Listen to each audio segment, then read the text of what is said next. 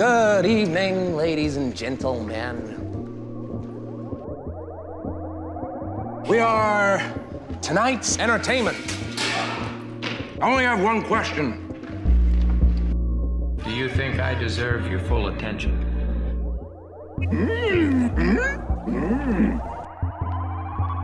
That's what I like to hear. Good evening, ladies and gentlemen. You're listening to Script to Screen. Today, we're going to be doing a bonus podcast episode on the new film from Martin Scorsese, The Irishman. The Irishman premiered on Netflix on November 27th, 2019. It stars Robert De Niro as Frank Sheeran as he recalls his past years working in the Bufalino crime family. Now that he's older, the World War II veteran once again reflects on his most prolific hits and, in particular, considers his involvement with his good friend Jimmy Hoffa's disappearance in 1975. Jimmy Hoffa being played, of course, by Al Pacino. So, The Irishman is a fascinating movie. I mean, Martin Scorsese has been working in the crime mob sort of realm of things for a while now, uh, probably most famously for Goodfellas in 1990. But I mean, it's something that he's basically known for. It's it's a staple of his to be working in that arena at this point. Uh, so it's it's really interesting to see him going back to that again, and I mean, this is this is still different from what he's done in the past. I mean, Goodfellas was uh, it's very obsessed with the mob world, and this is not so much obsessed, but sort of just uh, depicting it in, in, a, in a different kind of way, I think. And it's interesting to see him kind of go in some different directions with this. Uh, but there's there's been a lot of a lot of talk about this movie, uh, a lot of different uh, controversies. I mean, Martin Scorsese earlier this year uh, talked about how he thinks that Marvel movies aren't quote cinema, and how they're just like theme park attractions, and how uh, these these big movies that are that, that are bringing a lot of people to to this to the movie theaters, like Avengers Endgame in in particular, which made uh, more than eight hundred million dollars in the United States and broke two billion dollars uh, worldwide. It it it's something that not necessarily irks him. I don't know. He he just has voiced his disagreement with with the fact that these Marvel movies are being held in such high esteem. So for him to also have a movie coming out this year and kind of he's trying to promote this movie in the midst of this I don't know kind of silly controversy if I'm being honest. It it's an interesting time for him, but I think that The Irishman, if we're gonna ignore the kind of controversy around this, is I think one of his most introspective and poignant and purposeful movies, particularly in the way that it looks at violence, because kind of violence is something that's inherent to the mob genre because it's just something that is a part of who like mobsters are.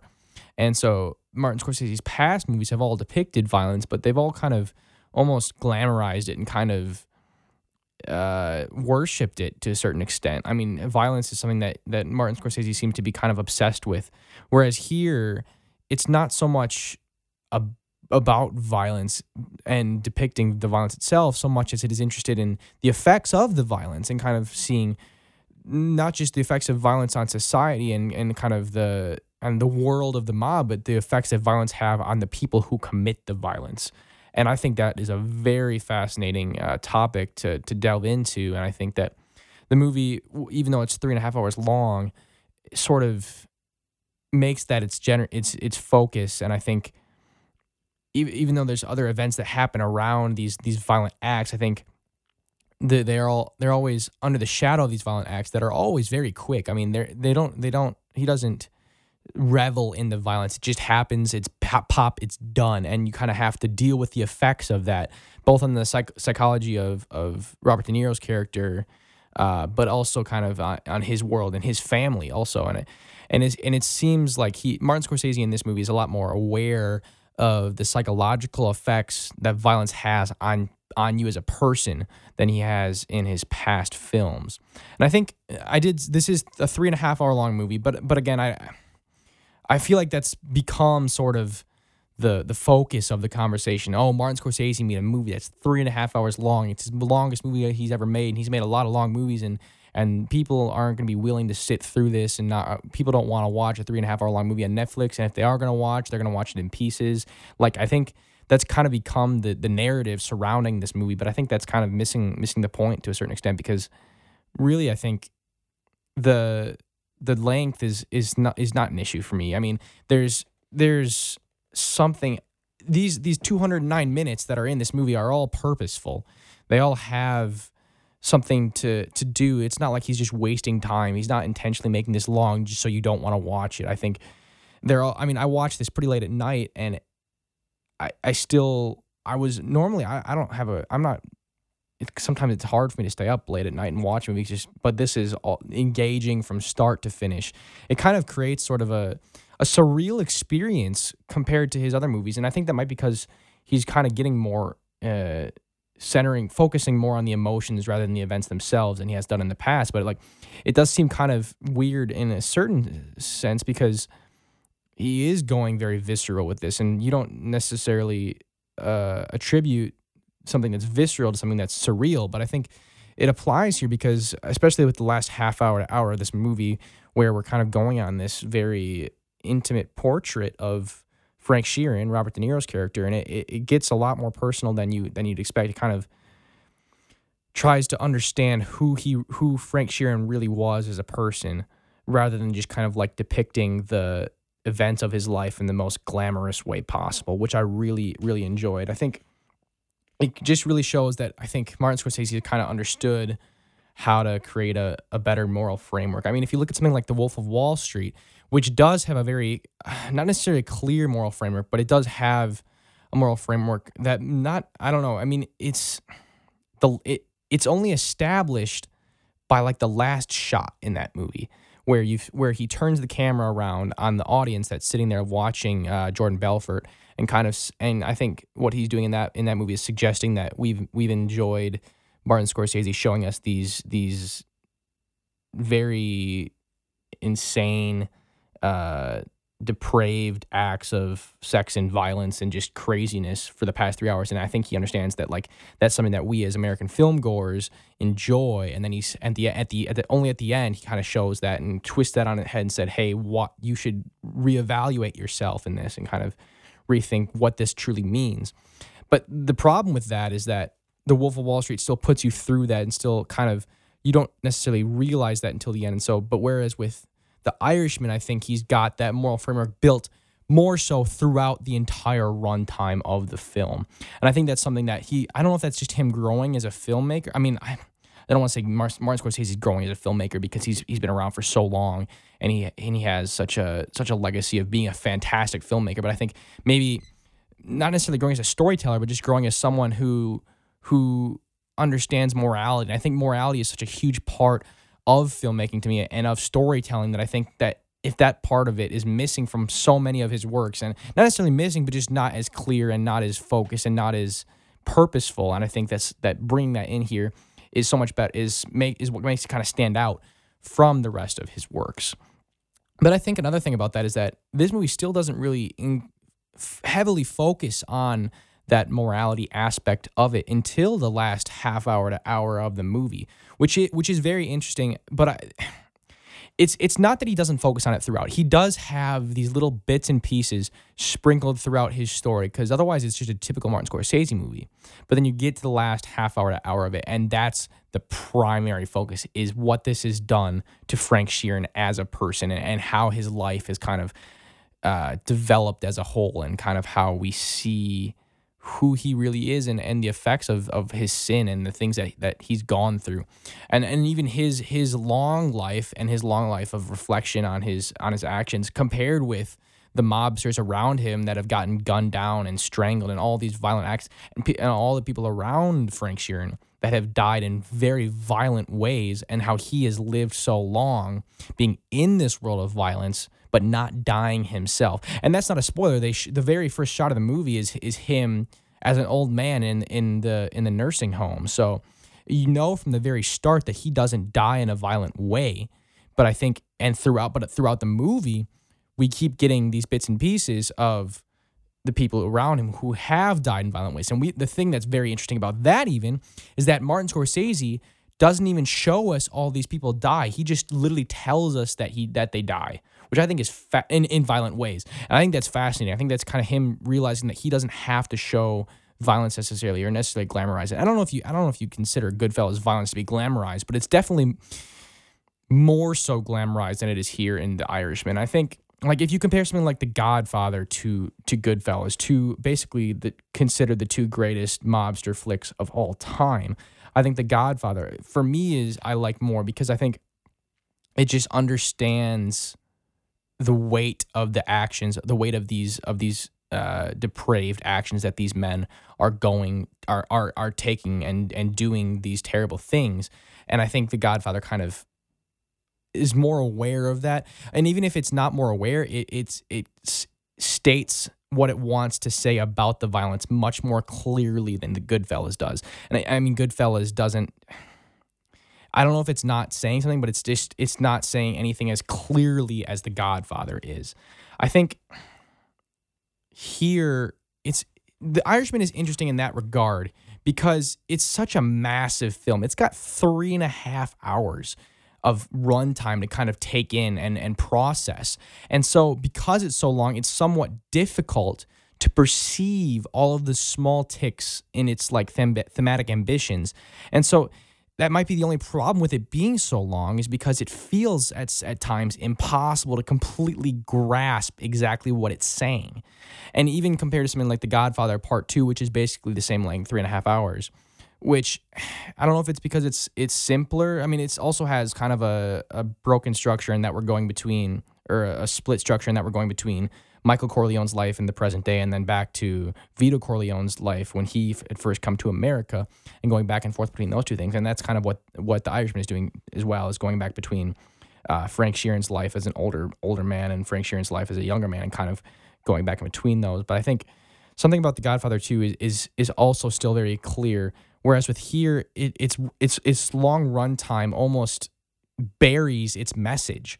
And I don't know if that's a good or a bad thing. I think because I think burying the message, but still being the message allowed to be heard, is a very interesting thing to me. And I kind of and I like that because I was st- I was able to get a general sense of what the message was. But then again, I also like it if you when like tra- contrasting this with smaller, more compact, more quote unquote efficient films I can't really see how The Irishman works in its small ticks, especially thematically. Like even Once Upon a Time in Hollywood, which is a two and a half hour plus movie. I, I understand kind of I see the thematic framework I see the thematic uh, beats that Tarantino is laying in and that's what makes Once Upon a Time in Hollywood my favorite of, of what he's done is because you do see the the thematic things that he's doing and and, and weaving a, a moral a, a moral into the story just not making super obvious because he's got all these sort of like more entertaining scenes that they're buried within whereas with the irishman it's like it's this very interesting thing where i i'm i more got a sense of what martin scorsese is trying to say rather than with other films compared to say let's like say parasite or us that came out this year where i see exactly what the filmmaker is saying and I can understand how they're saying it. Whereas with here in The Irishman, I understand what Martin Scorsese is trying to say at least partially, but I can't really figure out how he's saying it to me, which is which is interesting. It's just something that I haven't really experienced uh, in, in, a little bit, and uh, but I don't know if that's a good or bad thing. I think that might just require a rewatch. But then again, that brings us back to the long run time. It's three and a half hours long. I'm probably not going to get around to rewatching this for a little bit. Um, the other the other big sort of things surrounding this movie is the visual effects uh, because it is go it's Robert De Niro and Al Pacino playing themselves at a much younger age and kind of going back and forth between them as younger and older, and Joe Pesci as well. Uh, Joe Pesci, Robert De Niro, and Al Pacino all fantastic actors, well deserving of their fame and glory, whatever. Uh, they are digitally de-aged basically, and I think it it works. It's it's it's a huge undertaking uh, because the film heavily relies on these effects. There's not many shots in the movie that don't have VFX that are very obvious. I mean, most uh, most modern movies, not not most, but a lot of modern movies have VFX shots in basically every shot. But not necessarily all of them are obviously VFX. Uh, but here it, it, they are. It's like, oh, that's not what Robert De Niro looks like today. I, I know that because well, and also because I knew what Robert De Niro looked like back when he was the, actually that age, and he doesn't look like that either. But it still is incredible to see how they are actually still able to pull a performance out of this in, after laying CG. It's kind of like watching Andy Serkis in Planet of the Apes, the new Planet of the Apes trilogy, because he's got the digital VFX on him the entire movie, and he's still able to see his performance come through that. I'm not sure if the if it really entirely works or not. I think uh, it kind of the eyes and the face kind of look kind of like po- the Polar Express at times, which is kind of the infamous example of where uh, motion tracking didn't really works out too well. And I think that's kind of like the the eyes and the, and and not necessarily just the eyes, but the skin around the eyes just looks kind of flat. Uh, whereas it's just something that's so difficult to get right because that's something that we know so well as as humans and kind of can can, can tell almost immediately when it's off. And I think here it it because Robert De Niro is giving such a great performance. I don't want to discount what he's doing or what the visual effects artists are doing also, but I think it is sort of something that is up for debate as to whether or not it works completely or not. And I think it is a huge step forward. I mean, we're I think this is kind of getting toward the point where we're going to get out of the uncanny valley and get into sort of the place where these CG characters can be completely lifelike. There is an interesting character here. Uh, it's Jimmy. It's not Jimmy Hoffa. It's Frank Sheeran's daughter, Peggy Sheeran, played by Anna Paquin and she she has come under not her herself, but uh, the filmmakers have been come under come under some fire for not giving her enough lines, which I thought was really weird because I thought the way that she speaks, Peggy Sheeran in this movie, the the the amount of words she speaks and when she speaks them is fascinating to me because it's it, the word the ones she basically has one or two lines and the one or two lines that she has would not be as effective as they are if every single other time that you see her, she doesn't really talk at all. And I think that's kind of her character is fascinating. And her, her character is Peggy Sheeran is is a lot of where we get the moral framework for this movie because she is in it from the pretty much the very start. Uh, not always played by Anna Paquin. There's there's a younger actress who plays her at the at the beginning because obviously she gets older. Because uh, this movie spans a huge uh, long, uh, huge span of time, but she kind of provides the the mirror for Frank Sheeran in a way. Like he looks at Peggy and he kind of sees like what this violence is doing to him in a way. It's it's really fascinating, and I think that was one of my favorite parts of the movie is is her being in it.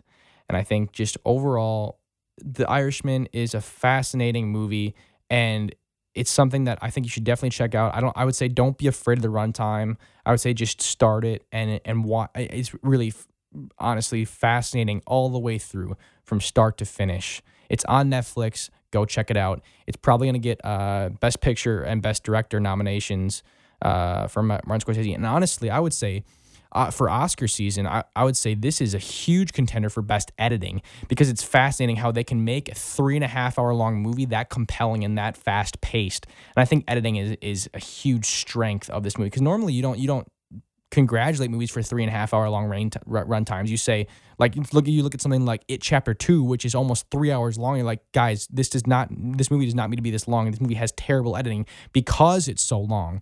Whereas with The Irishman, it's like this movie's super long, but like they they they made it captivating throughout. And it still is this long, and it's still this captivating, and that's impressive. That's that's still very impressive to me. And I think, I mean, I think if if depends on your taste in, in mobster movies, but if definitely if you're a fan of mobster movies or anything kind of like this, or Martin Scorsese in general, or or really just awards films, this is definitely one that you should check out.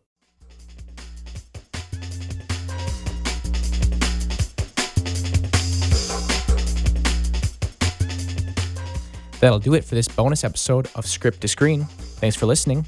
If you want to listen to the live show, you can go to 90.3 WRST FM Oshkosh from 7 to 8 on Saturdays. This week, we're going to be talking about a beautiful day in the neighborhood. Tune in and we'll see you then.